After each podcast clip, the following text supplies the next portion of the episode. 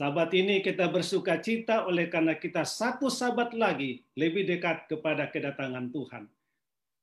Kalau lihat foto ini, saya membayangkan bahwa Yesus datang dan menyambut saudara-saudara dengan tangan yang terbuka, mengatakan, "Welcome home, selamat datang di rumah yang Tuhan sudah sediakan bagi saudaraku." Amin. Kita puji Tuhan oleh karena tangan Tuhan, kasih Tuhan terbuka untuk menerima semuanya, untuk menyembah Dia, memuliakan Dia di hari Sabat yang indah ini. Baik, saudara yang kasih dalam Tuhan, tema atau judul yang saya ambil pada hari Sabat ini merupakan pelajaran, renungan buat kita adalah pelukan kasih. Coba saudara perhatikan dulu di sana. Yang pertama ialah Yesus sedang memeluk seseorang di sana. Foto itu, gambar itu, imajinasi seseorang menggambarkan Yesus sedang memeluk seseorang. Ada apa dengan orang yang dipeluk itu? Kelihatannya dia sedang ketakutan, Kelihatannya sedang membutuhkan perhatian. Dan kemudian seorang ibu juga memeluk anak yang sedang menangis. Apa yang dirasakan anak ini saya tidak tahu. Mungkin saja mainannya mungkin dirampas teman-temannya. Mungkin saja mungkin di dia di zolini ataupun dilakukan teman-temannya dengan tidak baik. Lalu yang ketiga di situ seorang anak Ibunya sudah peluk dia, tapi matanya masih memandang, masih dengan rasa takut. Anak itu mungkin pernah ditakut-takuti atau dikejar anjing atau apa pun itu. Sehingga dia lari kepada ibunya, lalu ibunya memeluk dia. Tapi matanya masih melihat kepada apa yang sedang mungkin mengejarnya atau menakut-nakutinya. Dasraku, ini yang kita pelajari sekarang. Mungkin Anda berkata bagaimana pelukan kasih suami istri. Saya tidak akan membahas tentang pelukan kasih suami istri. Tapi saya membahas tentang bagaimana pelukan kasih Allah saat kita mengalami pergumulan, saat kita mengalami ketakutan, saat kita mengalami sesuatu pengalaman hidup yang mungkin kita tidak tahu kenapa itu harus terjadi dalam kehidupan saudara. Baik, saudara yang Tuhan, ini ketakutan mungkin pernah kita alami. Kita butuh perlindungan, kita butuh pertolongan, kita memiliki kelemahan, kita tidak sanggup lagi mengatasi persoalan-persoalan hidup, pergumulan-pergumulan hidup. Kita tidak tahu lagi mau ke mana.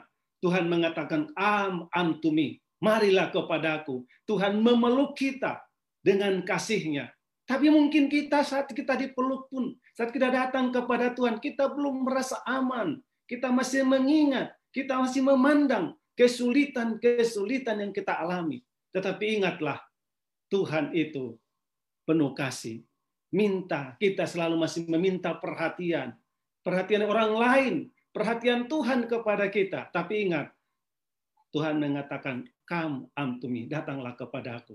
Kita datang kepada Tuhan. Sahabat ini, sejak saya mulai renungan ini, saya mengajak kita, mari kita datang kepada Tuhan. Bayangkan, renungkan bahwa tangan kasih Tuhan terbuka untuk saudara memeluk saudara, mengasihi saudara, menguatkan saudara, menghibur saudara. Melalui firman Tuhan ini. Ada pengalaman daripada seorang hamba Tuhan. Itulah Habakuk. Saya coba mencari apa arti Habakuk itu. The meaning of Habakuk sesuai dengan historical background-nya. Dikatakan memeluk. Jadi Habakuk itu memeluk. Jadi kalau Anda dekat dengan istri Habakuk, nah, peluklah istri saudara ya Habakuk nah, piluklah dia kemudian bergumul ya bergumul lalu mengatakan rangkulan jadi Habakuk itu dalam beberapa versi mengatakan memeluk bergumul rangkulan ada juga mengatakan arti Habakuk itu Tuhanku, Allahku, kekuatanku. Tapi saya ambil yang terakhir. Ini sangat menarik. Pelukan kasih. ya Pelukan kasih. Habakuk ternyata pelukan kasih. Pelukan kasih Allah kepada saudara. Pelukan kasih Allah kepada Habakuk yang melihat ketidakadilan dan lain-lain sebagainya.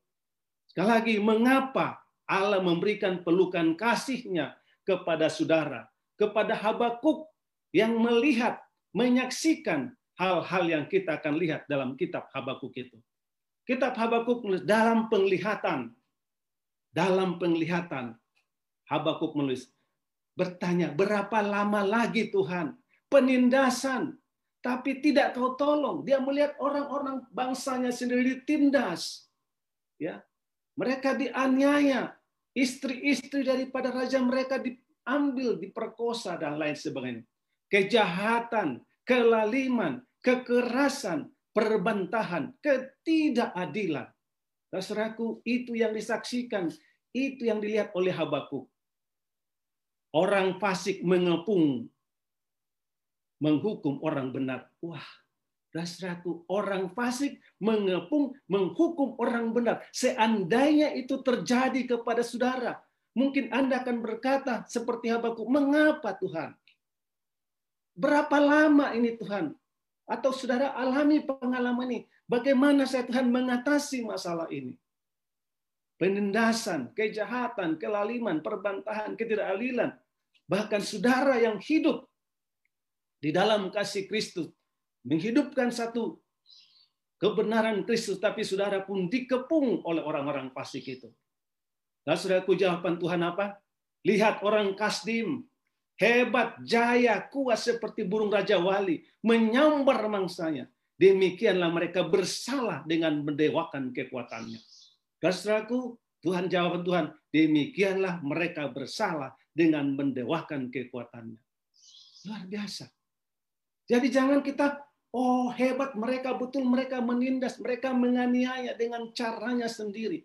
Ingat pengalaman Hitler, apa yang terjadi kepada Hitler? Menindas membunuh orang Yahudi. 10 juta orang Yahudi dibunuh. Tapi akhirnya apa? Hitler mati bunuh diri saudara. Hitler mati bunuh diri. Saya percaya orang Yahudi juga bertanya saat itu mengapa Tuhan biarkan hal ini terjadi? Dan saudara yang kasih untuk ingat pengalaman jawaban Tuhan ini. Lihat orang Kasdim hebat jaya kuat seperti burung Raja Wali tapi ingat, demikianlah mereka bersalah dengan mendewakan kekuatannya sendiri. Habakuk masih tidak puas juga. Di mana keadilan Tuhan? Dia masih protes Tuhan. Di mana keadilan Tuhan? Mengapa engkau membiarkan mereka? Matamu terlalu suci melihat kejahatan itu. Wah, kesaku ini sekali lagi Habakuk masih belum puas. Ya, karena bisa bayangkan dia sudah dipeluk Tuhan, tapi dia masih mengomentar, Tuhan, mengapa biar Tuhan biarkan itu? Sekali lagi coba bayangkan saudara anak saudara atau cucu saudara sudah pegang, tapi dia masih menangis, dia masih tunjuk-tunjuk orang yang menzolimi dia ataupun menyakiti dia itu. Begitulah sikap Habakuk ini. Mengapa matamu terlalu suci melihat kejahatan itu? Mengapa opa tidak pukul dia? Dia suruh pukul pak kita. Ya.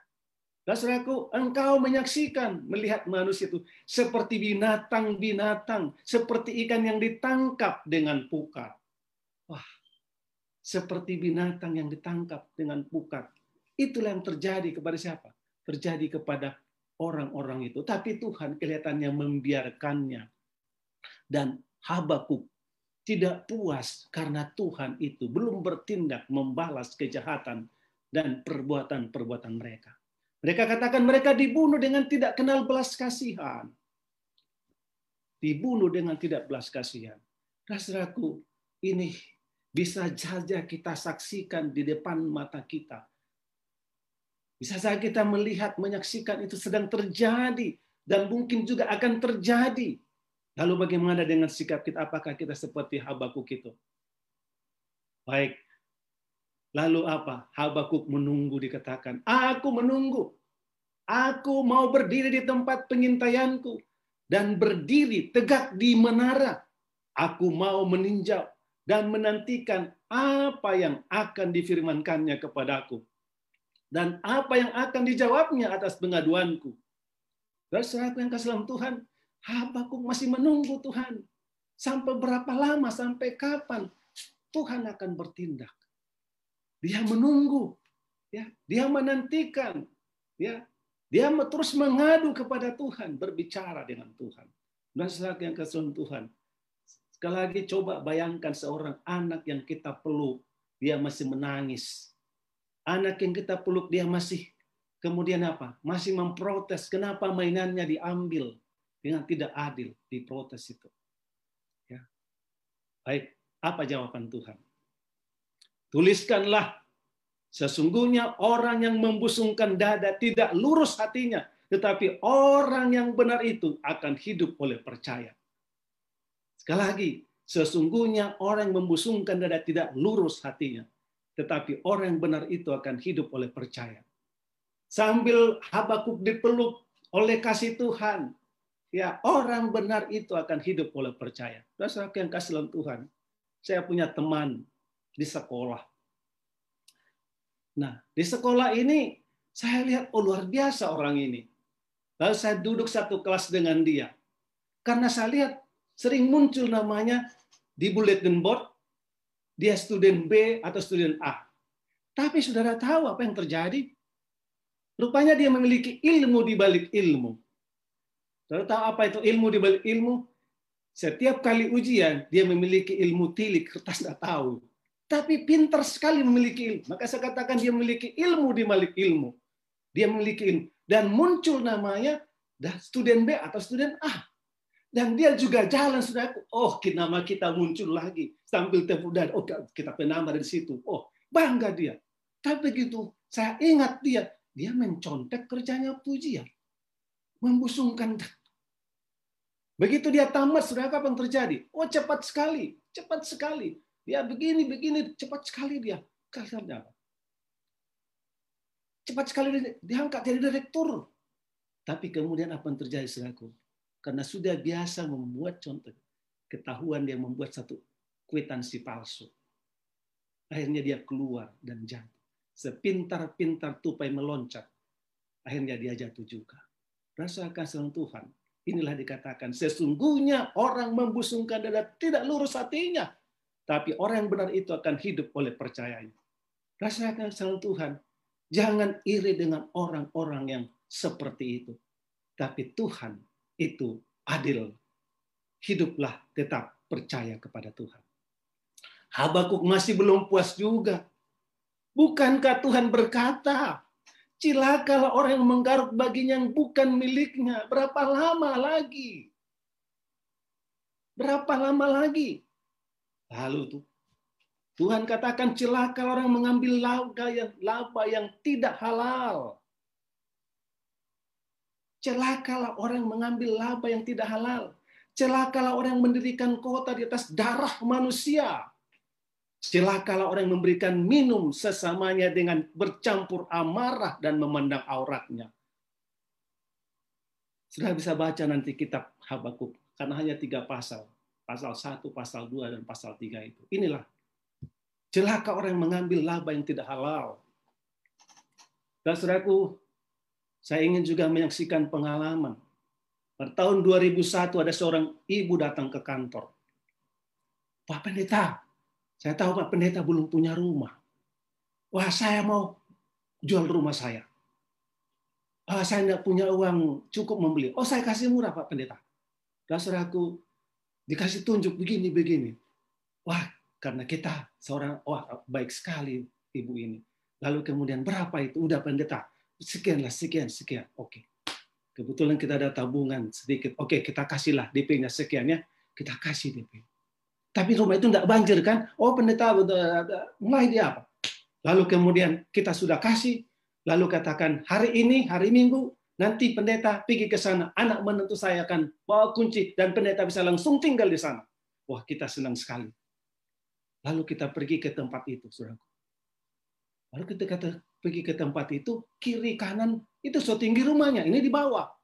Lalu itu anak menantunya katakan, Pak Pendeta, ini rumah, Pak Pendeta sudah tahu banjir. Oh, nggak tahu. Lalu dibuka sedikit itu, digeser sedikit lemari, bikin, ini pendeta, Udah tahu banjir itu sampai di mana? Sampai di leher. Masih kelihatan. Walaupun sudah apa? Walaupun sudah dicat, masih kelihatan. Lalu saya telepon ibu itu. Ibu, wah waktu itu kan saya tanya rumah itu banjir atau enggak? Lalu ibu enggak jawab kan? Iya. Lalu katakan, Pak Pendeta, Pak Pendeta kan beli dengan doa. Oh iya, tapi saya belum pernah dilihat dalam Alkitab atau di mana banjir doa bisa mengusir banjir saya katakan. Bahkan pada waktu Nuh banjir datang, Tuhan suruh dia siapkan bahtera. Ini bukan bahtera ini Bu, saya katakan. Ini rumah ke banjir. Oke Bu, bagaimana kalau kita kita bagi dua nanti kita timbun ya, kita perbaiki. Oh enggak, Singkat ceritanya, kalau ibu tidak mau seperti itu, oke, okay, tolong ini kuncinya saya kembalikan. Anak menanti tak bawa kuncinya, tolong kembalikan uang saya. Ibu bapak, sampai hari ini uang itu tidak dikembalikan. Kasih aku yang kasih Tuhan. Saya, aduh Tuhan, apa yang terjadi? Dia sudah mengambil laba yang tidak halal, diambil uang itu. Tidak ada. Lalu kemudian saudaraku yang luar yang luar biasanya, pada tahun 2013, itu 2001, 2013 ada satu orang bapak sakit di rumah sakit. Kami melawat ke sana. Pada waktu kami melawat ke sana, oh kebetulan kami lihat oh, suami istri mereka sakit. Waktu mereka sakit, kemudian kami doakan di sana. Waktu kami mau keluar, selesai berdoa, dia pegang tangan saya, Pak Pendeta, kami mau keluar dari rumah sakit, tapi tidak ada uang untuk bayar ini. Tolonglah pendeta kami tidak bisa berbohong, mengatakan ada tabungan kami. Berapa? Sekian. Singkat ceritanya kita kasih. Lalu kemudian tiga hari kemudian Pak Pendeta, saya tidak bisa bayar uang Pak Pendeta. Rumah saya lah beli. Saya tidak punya uang segitu. Ah, pendeta. Tidak lama kemudian, satu bulan kemudian Bapak itu mati. Bapak itu meninggal. Tetapi dia katakan kepada istrinya, ini rumah ini kepada anaknya, rumah ini untuk Pak Pendeta. Jangan dijual kepada untuk Pak Pendeta. Singkatnya, tidak lama kemudian, dua bulan kemudian, ibu itu pun mati. Saya nggak tahu bahwa itu surat wasiat itu diberikan kepada anaknya, kami nggak tahu. Lalu kemudian anaknya mengatakan, Pak Pendeta, rumah itu, Bapak dan Mama mengatakan untuk Pak Pendeta. Saudara yang kasih dalam Tuhan, saya katakan bagaimana kami membayar itu uang yang Pak Pendeta sudah kasih itu tambahlah sedikit lagi. Tuhan itu ajaib. Tahun 2014 kan kami dipilih jadi ketua conference. Ya, ketua conference. Gaji istri saya itu yang saya kami makan. Gaji saya itulah untuk apa? Itulah untuk bayar rumah tersebut. Sekarang kami tinggal. Sudah tahu? Rumah yang tawarkan oleh ibu itu, itu paling bawah. Sekarang rumah kami tinggal itu paling atas. Luar biasa. Jadi rumah yang tawarkan ibu paling bawah. Tapi kami tinggal sekarang itu, walaupun pernah kebanjiran juga tanggal Januari 20, 2020 ya banjir, tapi itu selama itu belum pernah kena banjir, karena itu banjir luar biasa. surat yang kasih Tuhan. Di mana? Ya, bukankah Tuhan berkata, tapi Tuhan luar biasa kasih Tuhan itu. Ya, kami tidak mengerti mengapa 2021 itu 2001 itu 25 juta itu cukup banyak. Kami tabung selama 20 tahun, saudaraku. Tapi di balik semuanya itu, di balik semua itu ada rencana Tuhan.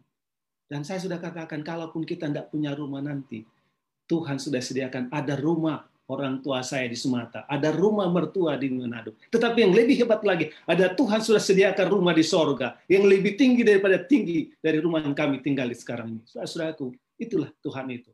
Dia peluk kasih, pelukan kasih Tuhan itu menuntun kita untuk tetap percaya kepada Tuhan.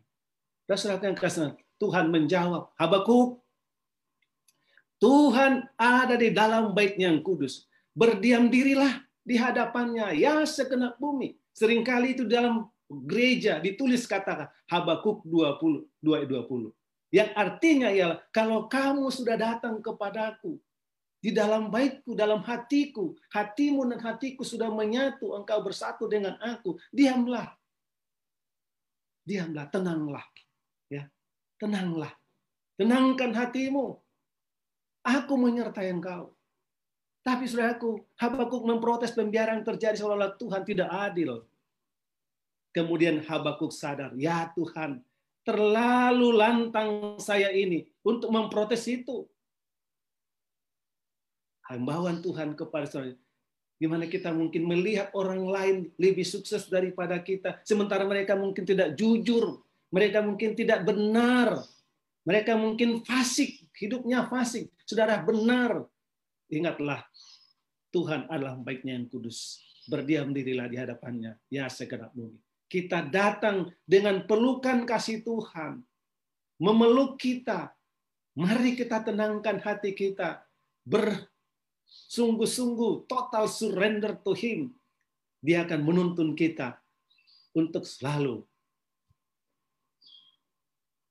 mendapatkan kasih karunia sebagaimana pelajaran sekolah sahabat kita sepanjang satu minggu ini. Dan saudaraku yang kasih dalam Tuhan, kasih karunia Tuhan itu luar biasa. Habakuk akhirnya berdoa kepada Tuhan, a hymn of faith. Ya, ditulis Habakuk bernyanyi kepada Tuhan. Apa nyanyiannya dikatakan? Sekalipun pohon-pohon ara tidak berbunga, pohon anggur tidak berbuah, hasil pohon zaitun mengecewakan, sekalipun ladang-ladang tidak menghasilkan, bahkan makanan kambing domba terlalu terhalau dari kurungan, dan tidak ada lembu sapi dalam kandang. Namun aku hendak bersorak-sorak di dalam Tuhan. Beria-ria di dalam Allah yang menyelamatkan aku. Allah Tuhanku, itu kekuatanku. Ia membuat kakiku seperti kaki rusa. Ia membiarkan aku berjejak di bukit-bukitku. Habakuk 2 ayat 3 sampai itu. Bernyanyi akhirnya merasa terima kasih Tuhan. Terima kasih Tuhan. Dikatakan Tuhan beria-ria dalam Allah. Ya, aku mau bersorak-sorak dalam Tuhan. Beria-ria dalam Allah yang menyelamatkan aku. Saudaraku, dia melihat kesedihan itu. Dia lihat bahkan dia merasakannya. Tetapi dia katakan, aku mau bersorak-sorak dalam Tuhan yang menyelamatkan aku.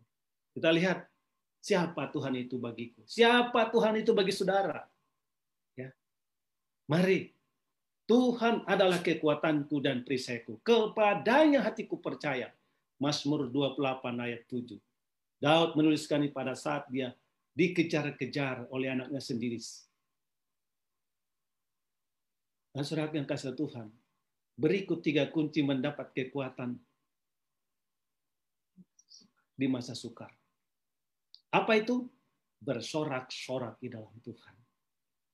Dan yang kasih dalam Tuhan, saya sesukar apa pun pengalaman hidup yang saya rasakan, pada waktu jam tidur saya tidur. Saya saya sudah berdoa kepada Tuhan, saya pejamkan mata saya, Tuhan saya mau tidur di tempat ini saya tidur.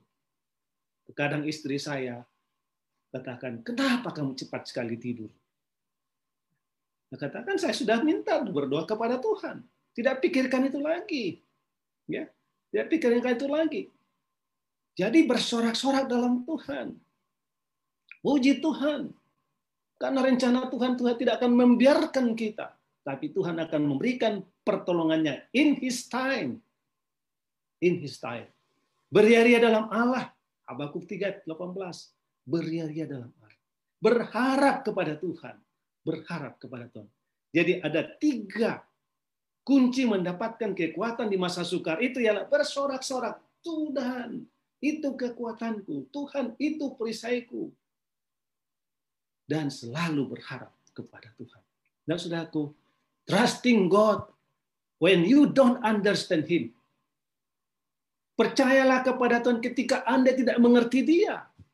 Mengapa itu terjadi? Trusting God. Jangan pernah ragukan Tuhan. Ya.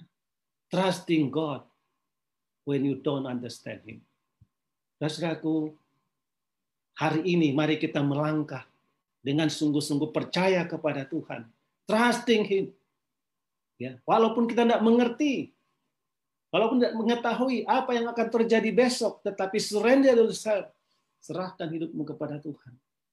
Tuhan membuat rencana yang indah. Baik, kasih Bapa. Yesaya 12 ayat 2.